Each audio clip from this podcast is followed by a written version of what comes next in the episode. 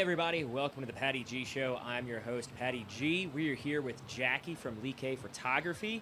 I am super stoked about this episode, and I'm super stoked to bring it to you from Building 5 on their rooftop bar. It's a gorgeous day out here today.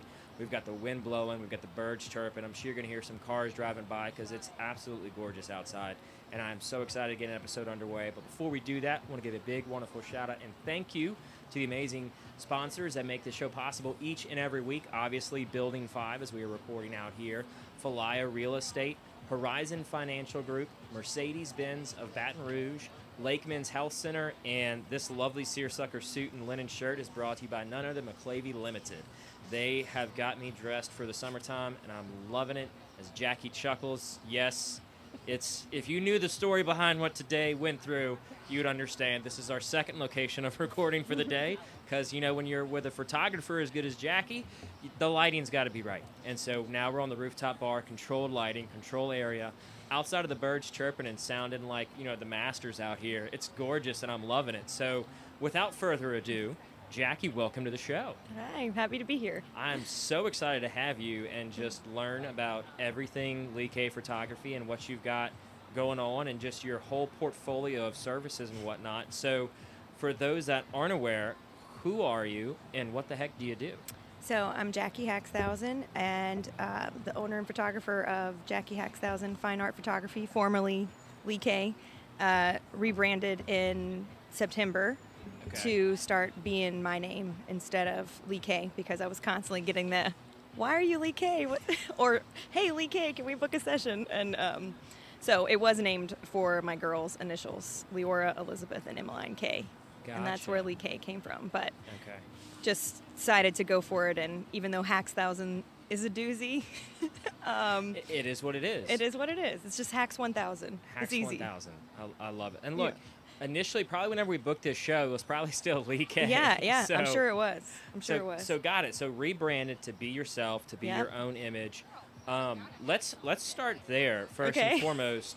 Obviously, you had the request coming in as, as are you Lee K, and whatnot, and that Yeah. kind of got confusing. But what was that transition like? How did your clients take it? Walk us through the rebrand of so your company. the I guess final straw to you had been thinking about it for a while just because I was constantly repeating and getting that all the time that people didn't know who I actually was and I'd be at a social event and be like hi I'm Jackie and they're like oh no she's Lee K and and so even though it's a fun topic starter I guess um, I was at a conference teaching and having to do that with other fellow photographers and double introduce myself, I, I just needed to streamline, and that was kind of the final straw. So, um, new logo, you know, new photo to represent it on brand with the color scheme that's usually in my personal photos and stuff. So the clients took it well. Everyone was very supportive.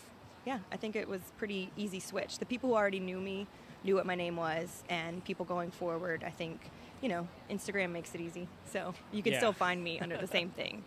Oh, so you didn't change your handle. You I did changed your- change my okay. handle, but I uh, didn't change my email address. So that's Okay. still the same. And Squarespace for my website just lets you buy an extra domain. So even if someone typed in Lee K, it'll still bring you to my website that's now jackiehaxthausen.com. Gotcha. Yeah. so pretty makes- easy. Yeah, I mean that's so that's always the concern when you look at like social media side of things is if you change your your name or whatnot. Typically, sometimes if somebody tags you in the comments or tags you in the caption, it may not redirect properly. Right. So that's why I always tell people, look, if you're gonna tag me, tag the show, tag whatever, tag it in the post itself. Right. Because then it doesn't matter if your name changes or whatnot. You've tagged that profile. And then Exactly. you can still click on the photo, click on who's tagged, and be redirected to The right- properly web Yeah. page. But yeah, But yeah, Instagram made it pretty easy, and because of my last name, no one else it had wasn't it. taken. it was open. Go figure. so how did how did you get here? How did you get to photography in the first place? That's kind of a long story, but um, we, we've got cocktails uh, and yeah. time, so let's go. So I started from high school as a graphic design major at Loyola. I took every art class that my high school offered except for photography. So you didn't take photography? No, I drew, painted, all the other things, but never you know, used the dark room or anything like that. But so got into graphic design and I lasted a semester because after they told me to draw a still life of a cow skull and then tell them what meaning I saw in it, I was like, nope, this isn't for me. And I had some other things going on in life, and so I moved back home. I'm from Houma, went to Nicholls for a semester, regrouped, and then came to LSU, um, where I was in um, biology to go pre med, Okay. So not is okay. not right. art at all. No, not not art, Um, nothing graphic. And from there, you know, decided didn't want to be a doctor, um, but still loved the medical field. And I had a friend who was in ultrasound school to um, for echoes for hearts, and so I did that and quickly realized that adults were not where I wanted to be. And I did one peds case and was hooked. So I worked for pediatric cardiology after that for 12 years. Oh wow. Yeah, doing Okay. hard ultrasounds. Um, and when my first daughter was born in 2013, um, I had a camera that you know we had got. We got engaged, shot it on auto, and then she just had these beautiful blue eyes, and I had to get better at taking pictures of them. So I just started reading everything that I could, um, studying, practicing on her all the time. Um, and then by the time my second was born in 2015, you know, I had friends be like, "You should do this. You should be a photographer," and I was like, "Yeah." Um, but It's not as easy as it looks. but instead, I started an LLC on maternity leave okay. Well. as Lee K Photography, and um, started shooting for people. The first, you know, I was like, just friends, like, "Hey, you want to do this? I'm going to do it for you." You know, 50 bucks or whatever. Let's try and see what happens. And I was like, I love this. So then I did both of them for a long time. Um, kept going a little more part time. Had a third child, and at one point I was like, you know, this is just too much. I would be at work all day and then come home and edit all night. I was so busy. My husband was like, you have to choose something. Yeah. So when I had my third, my son, I was like, okay, I'm only going to do four sessions a month. That's it. And I'm just going to concentrate on work. And um, tried it for about four months, and it, it didn't work very well. So when he was one, I quit cardiology and went full time into photography. okay. Um, and it also coincided with my little girl, the oldest, going to kindergarten. So, you know, then I was like, I can be home when she gets off the bus. Like, we're not dealing with aftercare, all the things. And so that's, yeah, for, so 15 to, for three years, I did both. I would, three you- years. Yeah, we were, Wow. would drive to satellite clinics and I would be editing in the car with the doctor driving, you know. Any, any waking moment that I had free, I was editing. So, and, and that's the part that amazes me about photography is the shoot is like the shortest part The shortest. of the whole project. and the most fun. Yeah, like it's the most fun, and but it's the shortest because not only I mean, I've, I've gotten married, so I've gotten all those like photographs, and I've been in several weddings, so you get accustomed to taking photos. And you know, for the show, we do photos and all that. So it's like when you sit there and you see the photographer take a thousand shots of one single angle, you're like, why you do, why, why is this a thing? And then when you get to the editing bay, you realize within those thousand shots, five are good Right. because everybody's blinking, they're looking mm-hmm. here, they're looking, their eyes aren't at the camera, they're distracted. It's like it's a nightmare, and so that I'm sure is what takes the longest is trying to find the eyes. Where are they looking? And then I'm sure there's been a time in which you can't even find a photo where all the eyes are looking, so then you have to Photoshop, right? Um. Oh, yeah. No, you just Photoshop. You don't even try and you take. don't even try. I don't. You're like, I mean, all right, maybe at one looking, point this bef- one's looking. before I knew how, but it's way faster for me to swap ahead than than to try and get 20 people. Um, but I don't shoot weddings either. No weddings. So um, the amount of photos that are taken on a wedding day just makes me like want to hyperventilate. It's insane. It's a lot. And then you have to go through them all. In fact, this past weekend, I took dance pictures for my daughter's like company recital thing, and I'm still going through. I'm never gonna finish. I'm like, this is what a wedding feels like. So, what are the different types of photography that you do? Because I know it varies from photographer to photographer. You know, like our wedding photographer, that was his last wedding he was doing, and then he was going to commercial shoots only. So, what kind of is the definition, or what what do you do? So, I generally I, I don't do weddings. I concentrate on family and children. Um, I would call myself a fine art photographer because I can edit heavily if that's you know what someone wants. Um, newborns, babies, milestones. Um, I have a studio now, so studio or outside. Um, newborns, I'm usually going into people's homes, and um, and then I do creative shoots now too, where if someone's you know because I started doing that for my personal stuff, people are now seeing it, and so then they request that too. But still a heavy concentration on families. Every now and then I'll do a senior. Every now and then I might do a couple, but that's not really Yeah. I like kids. Just like in cardiology, really like kids. I like being on their level. yeah. Um, I like just getting that shot of, you know, that's pure personality. That's not the cheese, the terrible face that kids love to make. Like, I Mhm. want to get down and truly capture them. So and so you've done two different sessions for my wife and my child, and you've got two more coming up this year. so we use a lot of Jackie, by the way, y'all. Um, but you're so true. You go for that shot that's raw, organic, and just natural. Because as soon as you said the shot that comes to mind is when I threw Quentin in the air, and we're both looking at him, and he's at the camera, and he's just like, he's got his personality on blast. And I was like, how how did you capture that? Because it, it's it's perfect. You know, it's like Oh. we're both looking at him. He's like just dangling in the air, and he's loving it. Yeah. But those are the shots, at least to me. I I guess that's why I'm drawn to your photography style. Like that's what I love is capturing those raw, organic moments, and not the posed ones. The posed Right. ones are nice. Well, everybody, they have a place, right? yeah. Like, and no offense to any grandmas, but grandmas love having everybody looking. Like, it could be a terrible iPhone photo, and they're gonna be, oh my gosh, everyone smile and frame that. I'm like, oh. But then they show it off to their friends too. right, they love it. They love an all looking perfect pose thing, and those have a time and place, 100%.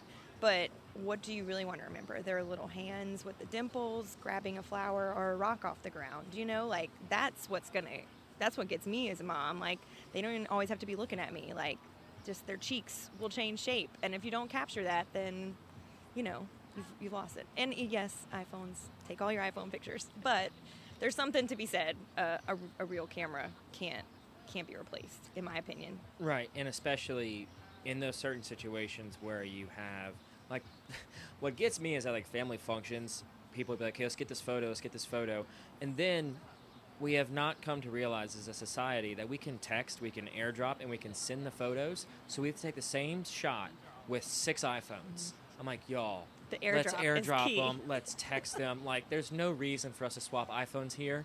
Who's Right. got the best phone? And I don't care who Right. it is. Let's use their phone. Who has the or 14 who's- Pro? Who or who's got the best Android? If you're those types of people Right. that exist, you know, it's like who's got the best camera on their phone. Let's use that. Let's capture the great, the best photo, and let's send it. Let's not try to recreate it every single time. Especially if you have kids, you got a done. solid ten seconds, Yeah. maybe per pose, before they just absolutely lose it. their attention span is so so short just like i was saying earlier like if i'm practicing lighting for a situation i'm not bringing the kids in to Right. practice lighting like i'm gonna use a doll i'm gonna sit in myself and like use my phone to take the picture to test the light because yeah the my kids all kids their attention span is literally so short they will cooperate for a hot second and, And they'd it rather be doing anything else than sit. well, For the most part, now they'd be, rather be sitting there doing anything else but taking a photo. Right. Well, and that's why I try to make it fun. Yeah. Like you have to play the games in between. If you tell a kid, "You're smile this time, we're gonna play a game," and then they loosen up and they start to trust. And I think that's like the key too. You know. Right. Well, and then like for what you do with the younger kids, so you did like our Christmas shoot. And so Quentin was like a little over one. He was like Yeah. 13, 14 months. And you were like, okay, does he like happy and you know it? Like you were asking the parent, okay, what songs do you sing to them? What what do y'all do to get him to smile, react? Right. What gets a reaction out of it? So you're asking those questions and then you're doing it behind the lens some magical way. You're you're making it happen. I don't shoot straight. I have to straighten every photo. it's in focus, but it's not straight. And then the software does that, right? You know, auto straighten. Isn't that a thing? It is, But and it's it, it's it's But tough. it's impossible, you know. I have the camera, and, and I always look to the side because I want them to have eye contact with me. Because Right. looking at a lens, they don't. It's not the same. But yeah, it does. It it does mean the horizon becomes a little crooked. Well, and then I think the last time you had like your brother or somebody helping you out. Yeah, that was a And so- huge game changer. And so like having that assistant hold that whatever Reflector, your reflector to either dampen or brighten the light, whatever it was doing, I don't Yeah. know. But like Brighten. Yeah, Brighten, got it. So, but having that is key. And as a solo photographer that doesn't have this big posse or this big team that comes on with you to every shoot, it's tough to get those added elements. Right. That's not staged in a studio. You know, like that's not like you can't. You can put like a, a, a tripod or a stand up and have a diffuser or a deflector or whatever it is, and that's great. But when you're taking kids and they're running around and you're constantly So moving, fast. like we did what 20 different locations at one spot and it's like you can't move that every single time No, you can't. it's impossible And I think that's key of really understanding light and knowing the spots that work and knowing what times. Like someone will ask me like, really eight in the morning or really like seven? You know, summer's killer for sunset photos because kids want to be eating and in bed right. by 7.30 a lot of times like toddlers. I remember the first time i could actually get my kids to like enjoy a sunset in the summer to see the sunflowers. I was like we made it. We're of the appropriate age. Right, they right. can do this. Because it's like you know 8.30 9 o'clock Yeah. when the best light is. So it is a struggle but i think that's all you know part of practicing and knowing the good light. Just like downstairs A- it as I was about to say, you know, so i- if you're watching the show, you we're on the we're on the balcony, we're on the upstairs deck of Building Five, recording this. We initially were down in the beautiful patio area under a big oak tree, or I think those are oak trees. Very gorgeous territory, but the sun was coming in and was just hitting us and not right. And of course, now there's cloud Yeah. and cloud cover the whole time. Anyways, but we want to control lighting for the purpose of just that. You get a better shot, you get a better quality, you can view it in a better lens, and it just all around makes the end product that much better than if you're just trying to string it in and say, hey, let's rock and roll, let's fly, let's get it done. It's like that attention to detail. Yeah, I can see a beginner photographer or someone who doesn't understand light like in a second. It doesn't matter how good you are at editing. If you don't get the light right in camera, like it's just not going to be the same. So, that being said, in your early days, I want to hear some some learning lessons, not bad stories, learning lessons. Where did you ever like forget a SIM card? Did No, you I have ever? Worse. I have a okay, terrible what's one. what's The your worst ever. biggest lesson learned? I um almost religiously when I come home, I put a memory card to back it up right away. I may not go through them at all, but I'm putting it on some kind of other disc that's backing up that then backs up to Backblaze, right? Because I only have it on that one card. That's everything. Um, and so I did that, did that all right. I have a very specific workflow. And then I went through all these images and I was like, I'm going to stay up on a Saturday night. I'm going to go through all these images, you know, star through them, pick it, save it to another external hard drive, just the pics. Right. Well, I don't, I, I'm still to this day not sure exactly what happened. It, I know that I saved them, but whether it didn't work or glitched in the process. And then the next morning was an early swim meet, so I didn't think about checking it. And then I just rely on my Lightroom catalog once I import them to know this is going next, this is going next, this is going next. And the, the, they were gone. They were They're nowhere. Gone. And how I did every recovery thing that I could, and it was a great session. This mom, if she's listening, she knows. I was like, we were like both so pumped. Like the kids did amazing. I cried calling her. I was like, I've looked everywhere. I, I, I- will come wherever. And they lived out of town. They lived in Monroe at that time. They drove from Monroe, and I had lost all their photos. It's the Oh, only time this has ever happened. Um, I was devastated.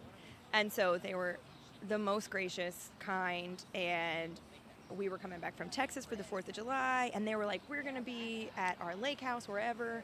And so we stopped, and it ended up being another Great great, session and beautiful, and like, you know, a family home camp that they had just bought with their whole family on this gorgeous lake. So it was fine, but every time I see them, we still like, oh, maybe one day those files will turn up. Gosh, and and that And it was a one year session. Oh, you know, like no. It was the worst. like a milestone. and so at that point, I became okay. Now I'm going to even be more psycho Yeah. about the pre-backup. and, and that so when, when you look at and we're, we're in the same boat as you you know right now we're running our audio on a memory ca- on a memory on an sd card and we're running the, the video on our computer right so we're, we're, we're vulnerable in those two places Right. and that's the thing about the type of work that we do if one of those components fails you lose it. You can't get it back. Right. you can recreate it. You can try to duplicate it but it's never going to be the same as the first time round. That's why we only do one take with the show because like if we going back and you're like oh i wish i would have changed this change this up say this differently it's not going to be the same it's not going to be as raw it's not going to be as organic Right. and it's going to sound posed or staged. And when you lose that data it's like a nightmare. It's a nightmare. because you always are just like i could have done this could have done that and you never ever can like forget you never you're just You'll like never forget. like like and that call that you have to make to the client is the most devastating because there's th- th- it's not the fact that they're like well i want my money back it's like you can't it's like it's like a, you lost a memory that you were in charge of capturing like and that's the worst part but Yeah. at the same time you never make that mistake again Never.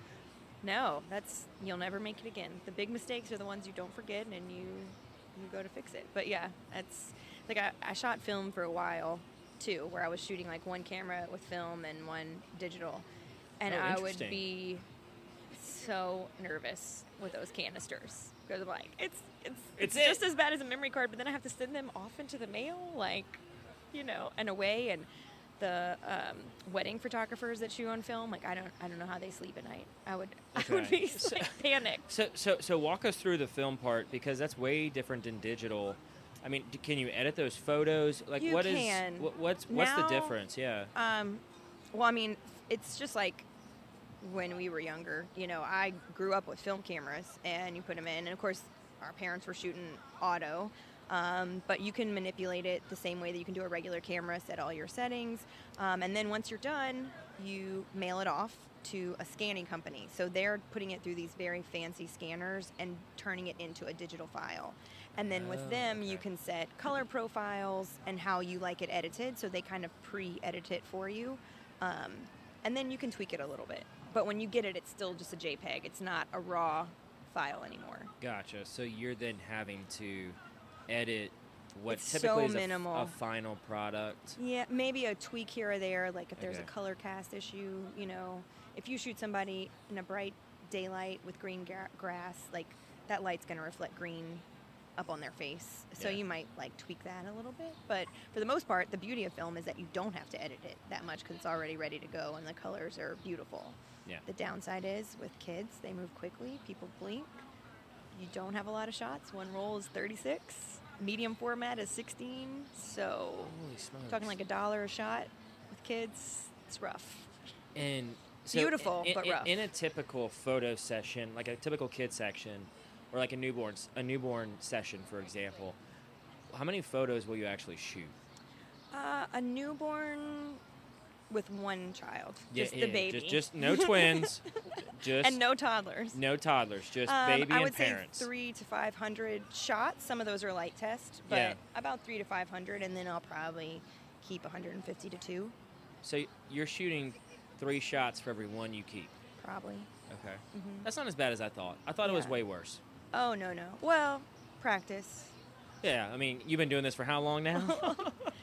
Almost eight years. Yeah, eight years. Yeah. So you've almost got a decade of experience on your belt Yeah. with doing something like this. Yeah. So You get better at that. I mean, sometimes you're just going to miss focus. Somebody runs the camera. Like, things obviously happen. Um, Yeah. Or I'm jumping and singing at the same time. Usually, if, if I take three, one will be good, and the other two are a miss. that's all that matters. You get the one good shot, you know. Um, so, yeah, it depends how fast the kids are, how many kids are there, or how many I'm taking. You know, a family of six, I'm going to take a lot more Yeah. shots. And usually, too, I'm like looking at a group shot and I'm looking at each face, making sure that I got each a good face for each of them, knowing that I can put it together if I have to. So what's the worst photoshopping you've had to do? oh, this is good. I'm taking a No. sip. This is good. No, I don't know. Uh, I don't. I don't know how appropriate it, it is. Um, but basically, what I had to do appropriate it is? I was asked to do a form of like what plastic surgery maybe could do um, Okay. and raise things up. Okay. so that was a challenge. There's not. I mean, what are you gonna do? Yeah, it's okay. I, we did it. It was fine. Yeah. So that was, yeah, that wasn't the hardest thing I've ever done. The hardest thing I've ever done was my last year's Christmas card, where I blew up a small gingerbread house into life size, and then a sleigh, and same thing, and cut everyone out and cut between the sleigh, and that was a like a 16 hour. So let, us talk about that. Your your fine art photography, which if the wind was cooperating, we'd have some sitting next to us. But we're gonna link your website to the show and all that stuff. So when people click on this link and they go to your website and they see some of these photos, like we're, we're, we're talking family shoots and we're talking newborns, we're talking one year, we're talking Christmas cards. Nothing complicated comes to mind when people think about that. Right. But when you take some time to look through your website and peruse your lookbook, my gosh, you have got some items and some photos that are next level.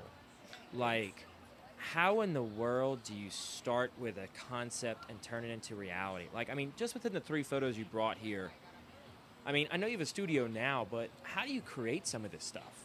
So the one main one that I brought was kind of it. I guess I really started that avenue of my work um, post COVID. You know, it was 2020. During actual lockdown, I was not shooting a lot. I postponed all my newborns, you know, until we could, and it wasn't, you know, at home orders.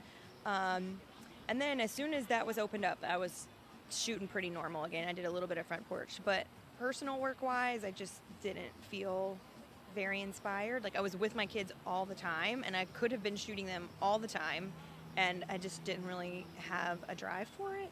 Um, I think it was a good reset, but by the end, so that was March, by August, September, I was feeling a different sort of inspiration. Um, I had already kind of started a self portrait challenge where I wanted to do something where I got in the frame once a month that imitated some art piece that I liked.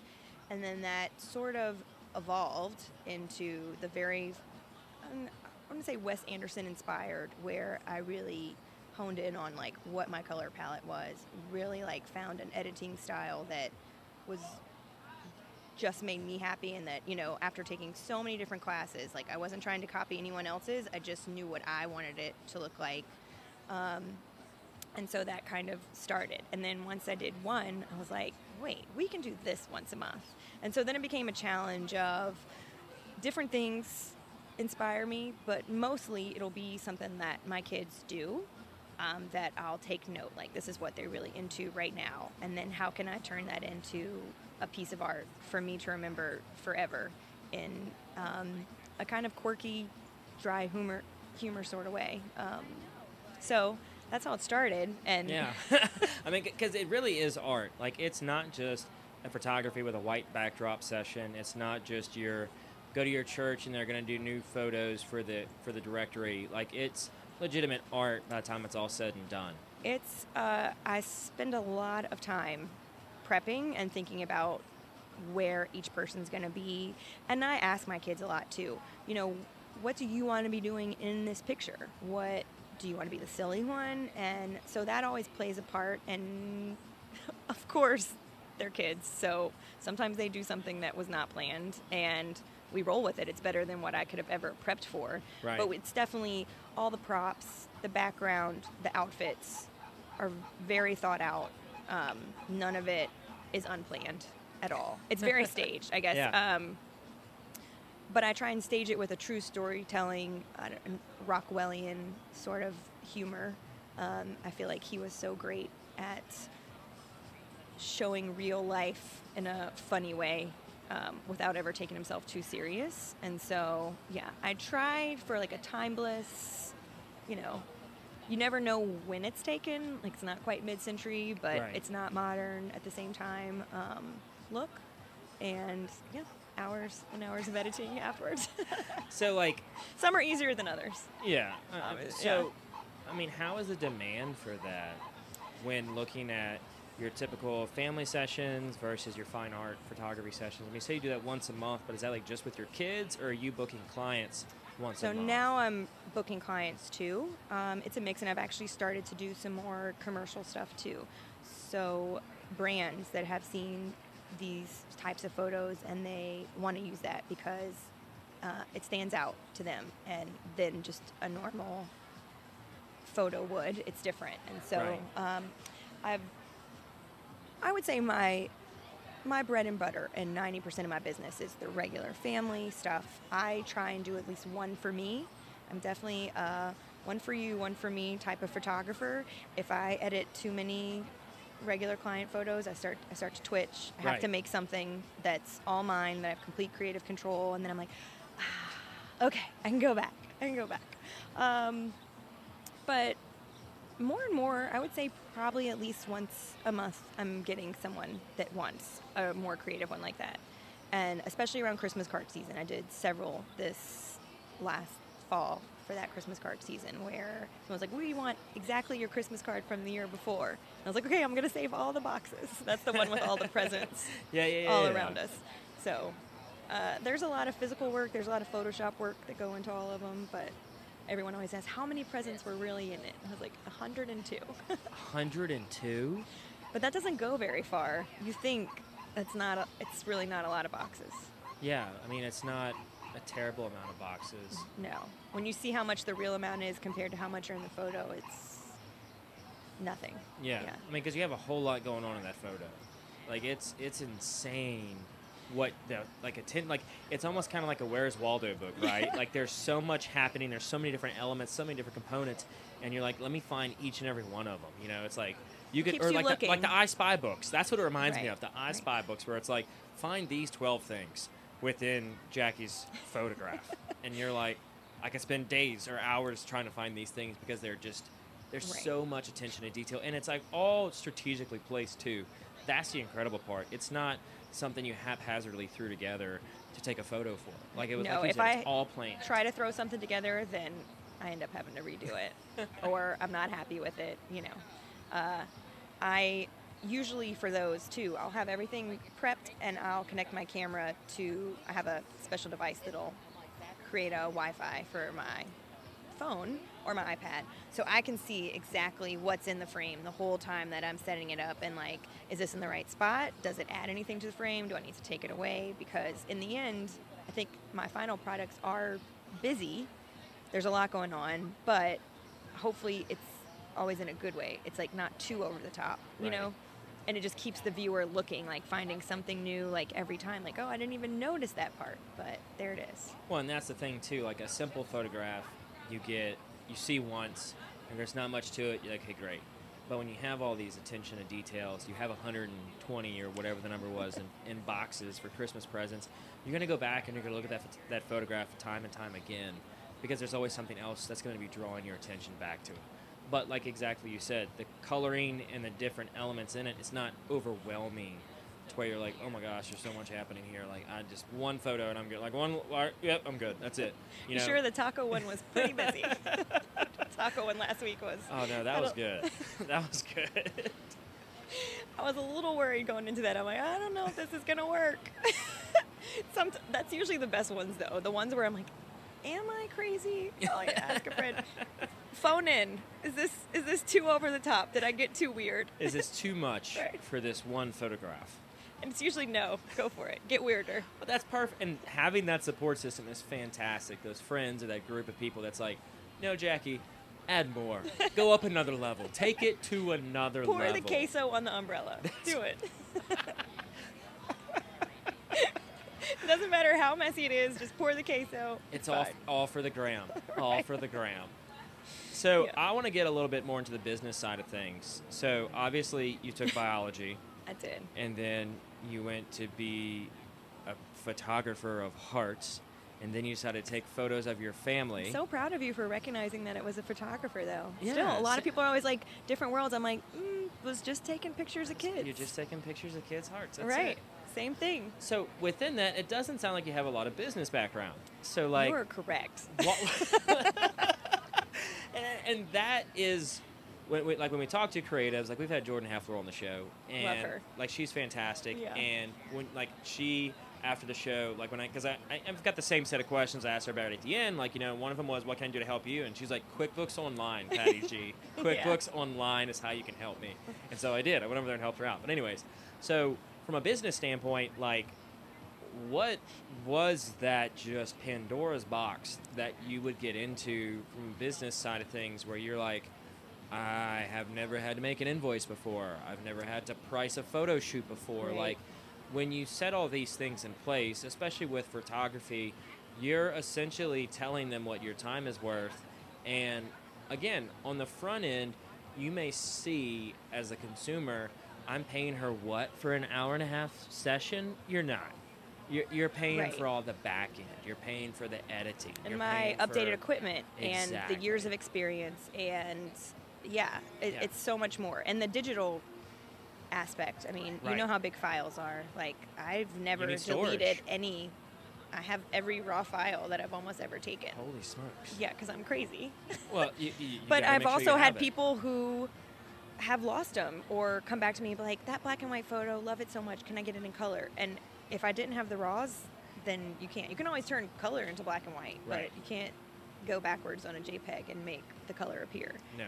so yeah i i, I pay for a lot of storage Yeah, and storage is not cheap. Whether it's whether you're paying for cloud storage or you're paying for physical storage that you can hold the device in your hand, it's not cheap. right And it's very pricey.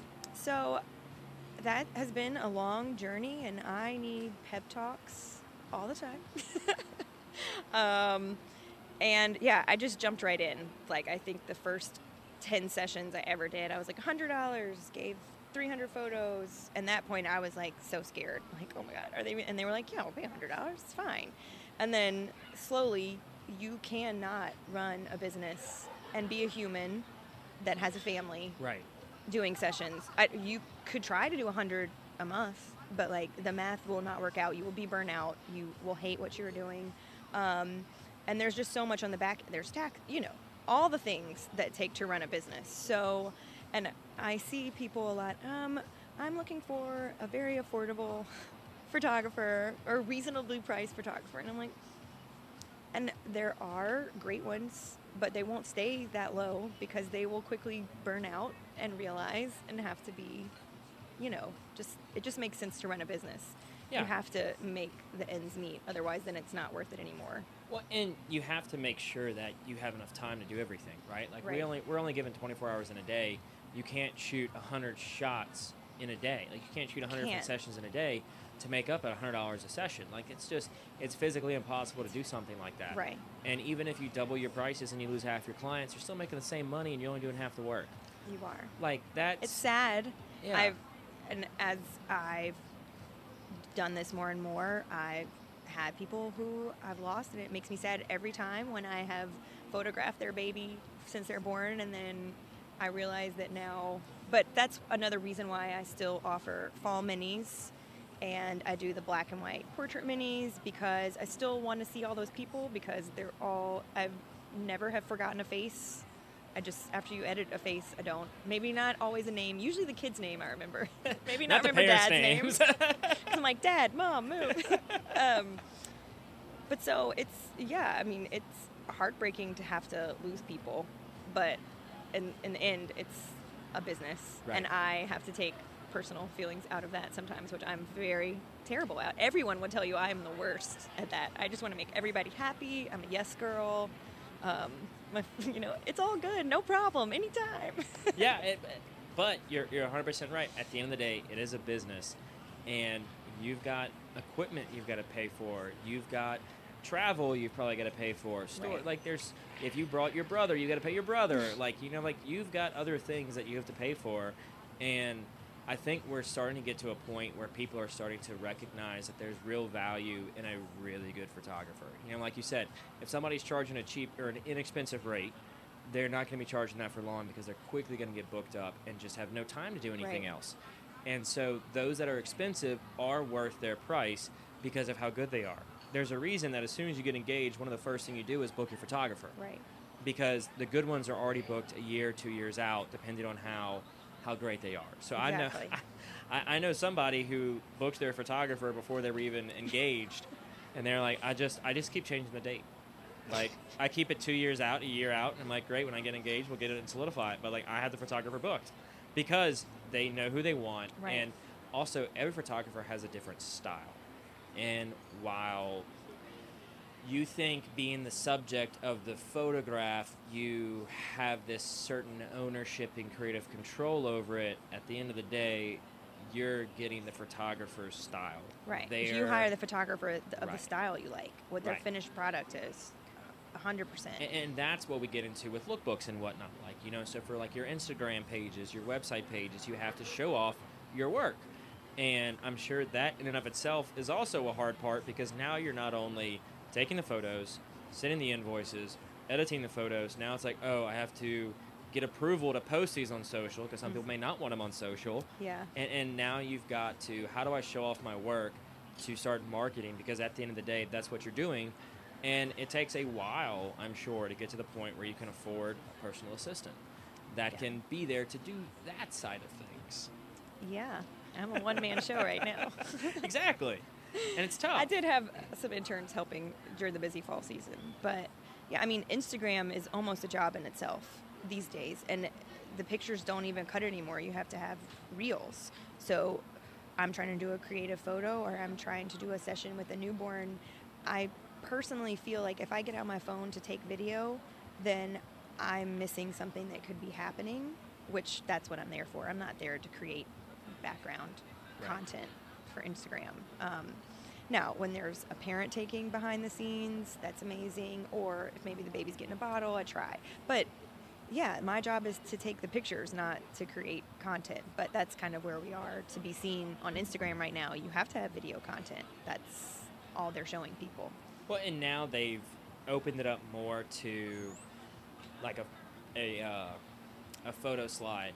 They started to do a little bit Yeah. better with those reels Yeah. to certain songs and certain timings. And that's that basically what stuff. my reels mostly are. I might get three seconds of actual video, and then the rest of it is a chance to see a whole gallery instead Right. of just one photo. And I post it as a reel with some music, and but it's still very time consuming to make reels. I don't know if people know, but it's not. When you're trying to time things to music, like, I don't. This is not my job, Well, but it it's- my job. especially with just photos, right? Like if you're trying to figure out what photo should go before or after, Right. they have some templates, they have some guidelines. Your Right. influencers who tell you to do X, Y, and Z. Right. But at the end of the day, when you actually practice it and you actually try to do it, it's a whole lot more intense Right. than it is from what they show you a finished product. Yeah. Well, and then you finish it and you post it, and then you're supposed to engage. Right. and comment and answer everyone who comments on you and then go comment on other people on their stuff that have posted that have commented on you it's a whole it's it's a game in itself that's ever changing um, but i've been very fortunate i mean it's free too you're not paying for that marketing Yeah. so um, you know my business has really thrived on word of mouth and i've been so lucky that that has done well. Um, this year is the first time I'm going to be in the Scout Guide that launches Wednesday. So that's like the first marketing thing I've ever done. But it was a great experience because I also shot a lot in the book. So I got to meet other entrepreneurs and take their photo the face to face. So that was great. Yeah. And a chance to be creative too, to bring in, and they listen very well. They hold still, mostly. They're not quite all. Right, entrepreneurs hold Yeah. still. and generally, most of them have had their picture taken before. Right, right. So you know that's that's always a given. of course, it's different concerns. Yes, they hold still, but everyone wants to look really good, right? Because adults are. they're way more pickier than Yes. children. Yes. I promise you. Children you. think they look great no matter what. Oh, They're the best little narcissists around. Look, but my, my my son is exactly that way. It is they're fascinated by, by themselves. like he looks in the mirror and he's just like, "Hey, you, what's up?" And he's like, "Yep, I look good." I don't know what age it is. I feel around five, six is when that changes. really? um, where all of a sudden they're very self-conscious Okay. about like what their smile is or they get nervous and they know there's expectations Ah. with the photo you know so all of a sudden they become a little more guarded a little more reserved their smile is usually t- their posed smile they think they're behaving they're trying so hard but their smile's terrible So it's like getting them to loose up. But yeah, I feel I feel like that happens around that age, and then we just get worse as adults. Um, Yeah, you know, we, we, get, all more and more inhibited.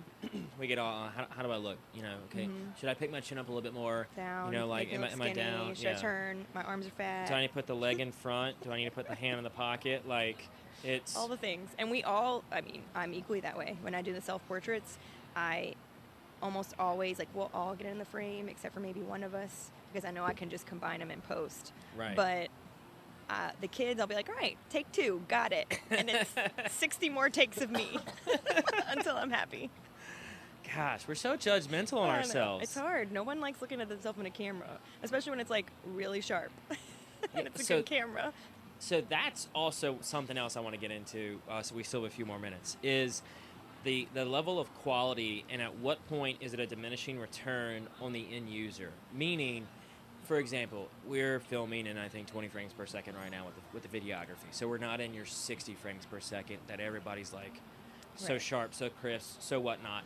And at the end of the day, the platforms are going to push it not necessarily on the best quality, depending on what platform you're on, but it's Mhm. like from the end consumer, are we more focused about, oh, you know what? I really can't see Jackie's eyebrow hair that's raised just a tad bit. You know, I can see a whole eyebrow, but not the individual hairs. Right. Like, at what point is there a diminishing return on trying to achieve such clarity that only you, the photographer, are even going to notice? Um, well, one thing is, and I do tell this to people sometimes. Like, if you're taking a large group, you have to get so far back to fit in that large group, right? Well, at that point, you have less pixels. So if you Right. try and pixel pick apart on a 27 inch Mac, it's gonna. You look at someone's eye, it's gonna be pixelated. Now, if I have one baby that's right there that I'm up close and it's all that kid, I can see every little stroke in their iris. You know, and it's amazing. But a lot of that just has to do where you are in relation to the subject and you know w- what's going on in the picture um, and then from i mean i deliver the highest res that i can to my clients but um, i think even sometimes i'll have one that's not quite sharp but it's just the movement in it the emotion. I'm like nope. If i was a mom i'd keep that not sharp photo and i'll keep it in there. And it almost always ends up being a favorite every Yeah. time. Well, and then because I just think sometimes it's about the emotion and not about the technical part of it, you know?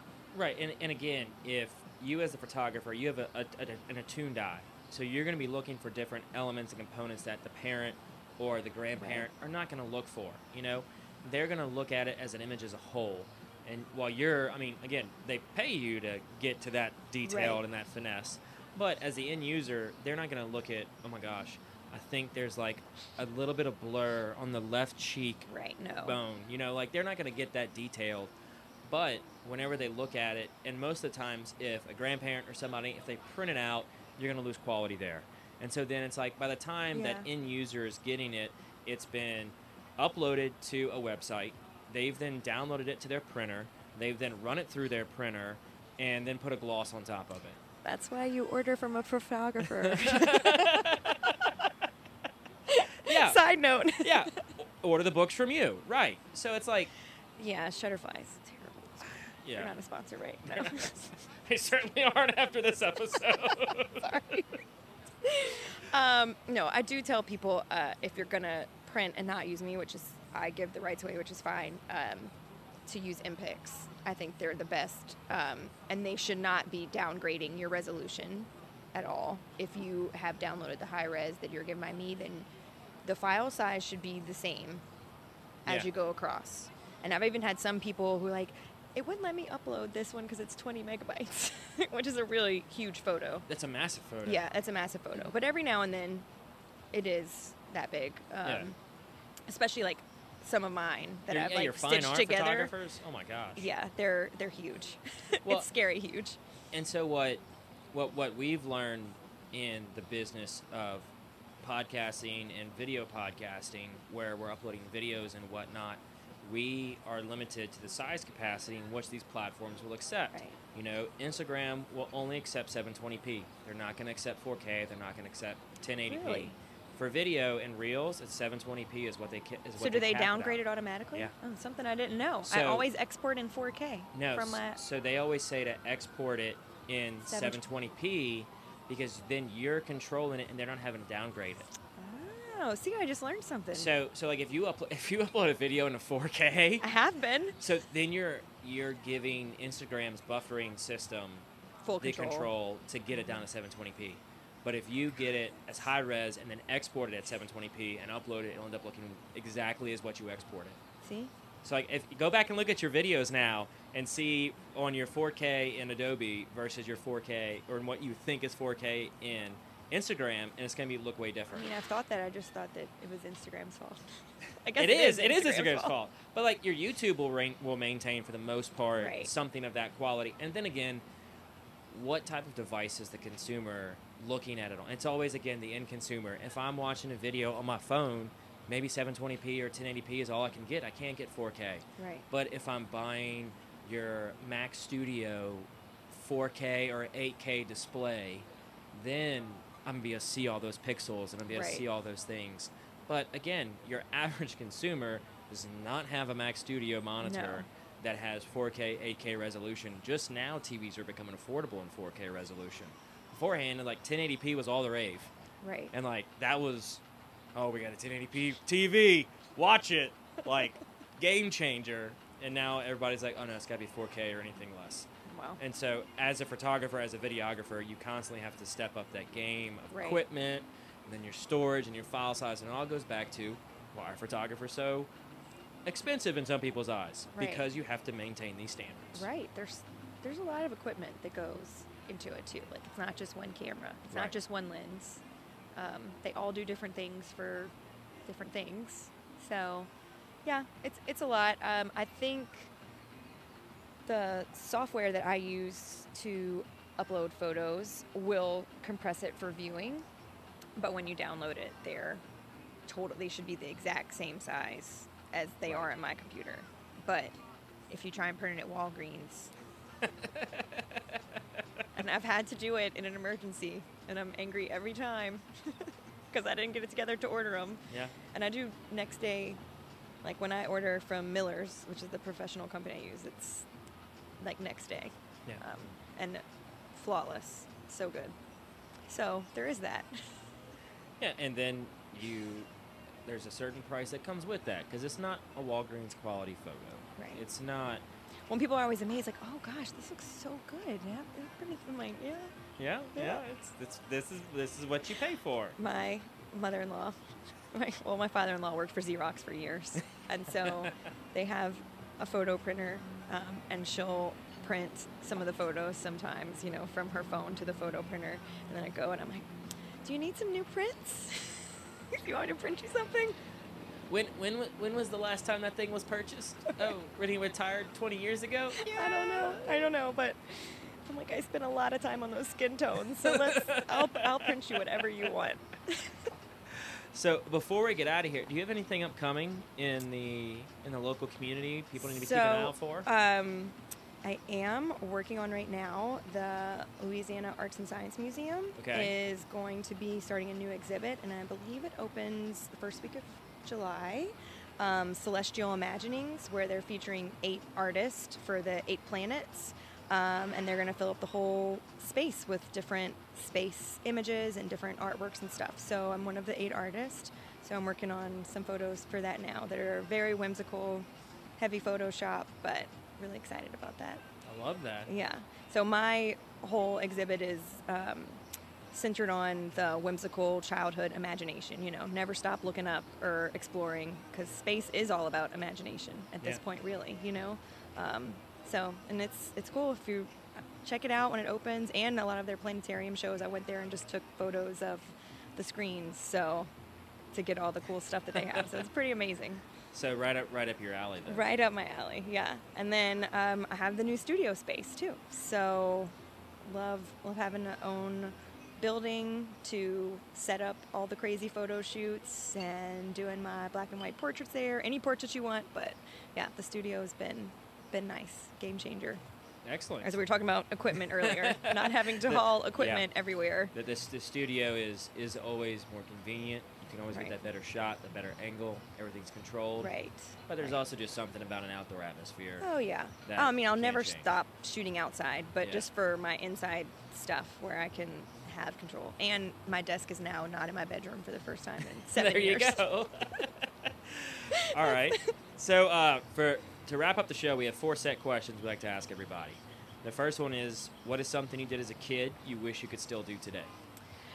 Um, I thought about this one a lot. One thing is I used to draw portraits with oil pastels, like all the time. Usually famous people, but um, you know, I just sit for hours with a blank piece of paper and then be able to do that. And I never do that anymore. So um, kind of, I guess in a way I, I do with my photographs, but it's still just from scratch, just on paper. There's something about that non-digital aspect, but with kids and, and then they want to use the oil pastels and something's going to get spilt on it or It's gonna so be a one day. And then the other thing I was thinking is not really a child, but before I was an entrepreneur and before I was a mom, I love to cook and I would like to go to the grocery store every day, pick a new meal, read cookbooks, and pick something. So I need to get back to that, but I wish I could just cook a lot more meals that I like or that my husband and I like. Whereas right now, you know, tacos, spaghetti, Yeah, whatever you can get out in a timely manner. right, right. So, bucket list one day is maybe when the kids are gone and they don't want me to take their picture. Uh, actually, like write and shoot a cookbook would be. Would That'd be awesome. Yeah, that would be. It's like a bucket list one day. that. So, So, yeah, that's the two things, I guess. hey, those are those are both wonderful things. So, what are three lessons you've learned along the way? Um, back up your cards. back them up a bunch of times.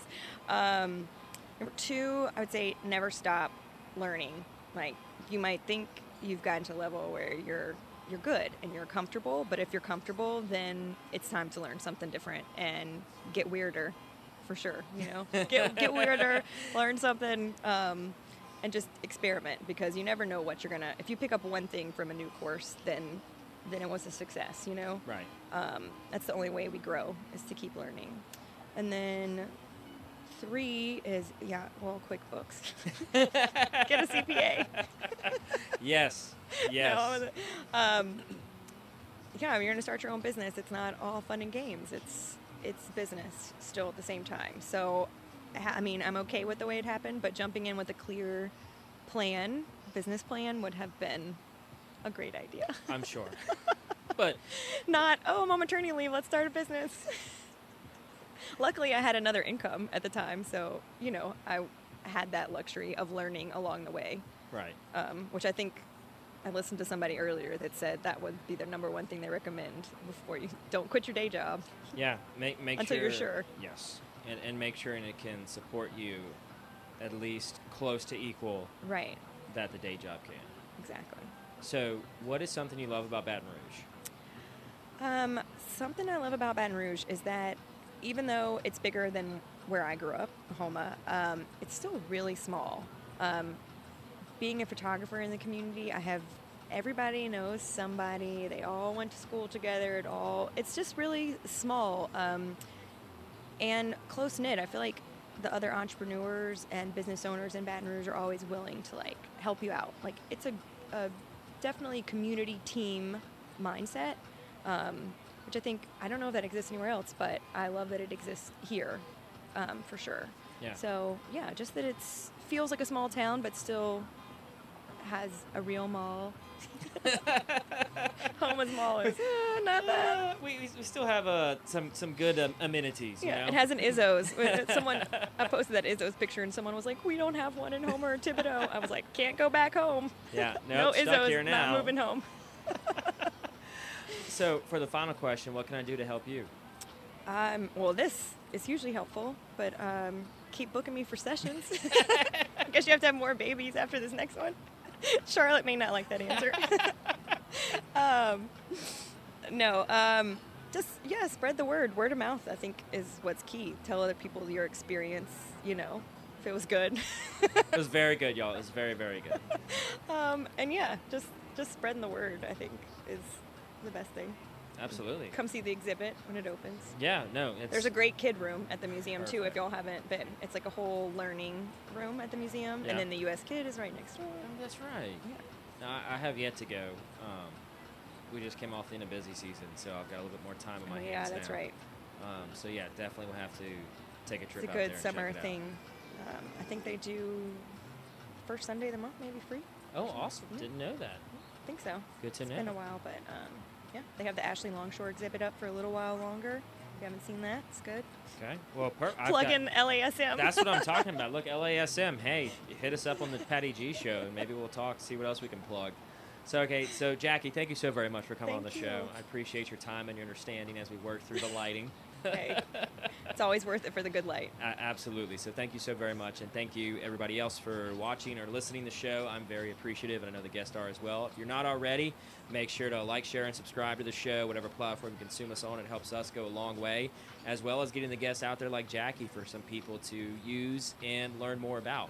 So check out her in the show notes. We're going to have her website linked up, and if you're interested, book her. I think our lookbook may be on her website. I'm not sure. I know we're on her Facebook, so you can go see our photos over there. She's my profile photo, I believe. So thank you all so very much for listening to this latest episode of the Patty G Show, and thank you so very much to the wonderful sponsors such as Building Five, where we're at right now, for giving us the ability to keep the show going each and every week, and hear a little bit more about each of them right now. Welcome to the brand new Falaya mobile app. We took all the same tech that's helped hundreds of people sell their homes themselves and packed it into an easy to use app for your phone. When you download the Falaya mobile app on either the Apple or Android App Store, you'll immediately be able to see the power of this game changing tool. From the seller's dashboard, you can navigate to all the information that you need. We intentionally separated everything into key groups, such as tasks to be completed, buyer leads for your listing, and contact information for everyone involved through closing. When you get an offer on your property, you can simply review and respond all within the app. No matter where you are in the world, you'll be able to monitor everything that's going on with your property from listed to sold. It's truly the power of Falaya in the palm of your hand. Download the app and see for yourself. Falaya, it's real estate reimagined. Thank you so very much to Building Five for the, becoming the latest sponsor of the Patty G Show. We are going to be filming once a month at Building Five. We're going to post about it on our social so you can come and visit with us. Building Five is an excellent food establishment if you're into sharing boards and really getting a creative menu. Misty and Brumby have done an excellent job of creating an environment that's warm, welcoming, and inviting for every single occasion. Go on over to Building Five in Baton Rouge, Louisiana, and tell them that the Patty G Show sent you. Imagine taxiing on a plane looking toward the end of the runway. It seems so far away, it's even hard to see it. And that's what the concept of retirement probably felt like when you were in your 20s, 30s, and 40s, way far in the distance, not visible or even a concern. But as you turn 50, something happens. Retirement suddenly seems like something real, something not too far away.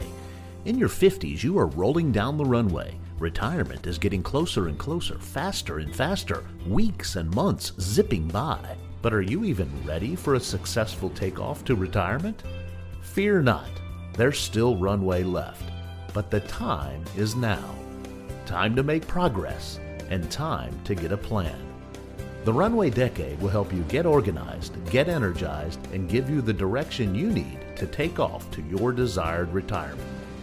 The Runway Decade, building a pre retirement flight plan in your 50s.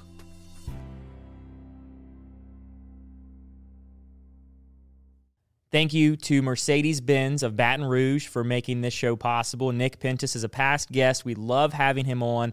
Listening to him talk about the culture they have over at Mercedes Benz of Baton Rouge is really an incredible thing to hear. How they treat not only their employees, but every customer that walks through the door. You are more than just a number to them. They're going to give you that white glove concierge service every step of the way. They're going to make you feel like family and take what can be a stressful time in people's life, shopping for a car. They're going to make it so enjoyable and so pleasurable. You're going to want to go back there time and time again for every new vehicle. Thank you so very much for Mercedes Benz of making this show possible. Thank you to our wonderful sponsor, Lake Men's Health Center, with Our Lady of the Lake Physicians Group. Guys, I know it's tough to get out and go to the doctor. I know it's challenging to find time in our busy days, but I promise you, signing up to be a part of this group with Dr. Curtis Chastain and Dr. Tyler Boudreau, you won't regret it for several reasons, but most of those being the fact of the time it saves, where you're able to get in on the same day, get that appointment done, and spend that time you need to talk with them about what your health goals and concerns are, as well as ensuring that the financial investments you have, you will be able to live out and see those come to fruition. So if you're an investing guy, you know all about and planning for the future and investing in the future. There's no other more important thing to invest in than your health. Make sure you go check them out. Our Lady of the Lake Physicians Group Men's Health Center and tell them Patty G sent you. McLavy's Limited, a proud sponsor of the Patty G Show, has been serving the Baton Rouge area proudly for 40 plus years. Gentlemen and ladies, if you're shopping for your man, there is no other place in the Baton Rouge area to get your clothing, whether it's game day needs, everyday needs, business attire, formal attire, whatever you want. Go over there, see Frank and Ashley. It's a father daughter duo. They do incredible things in their store. They will outfit you from as simply a shirt that you need for one evening or all the way to a full wardrobe overhaul. They're going to take care of you every step of the way, and be sure and let them know that Patty G Show sent you.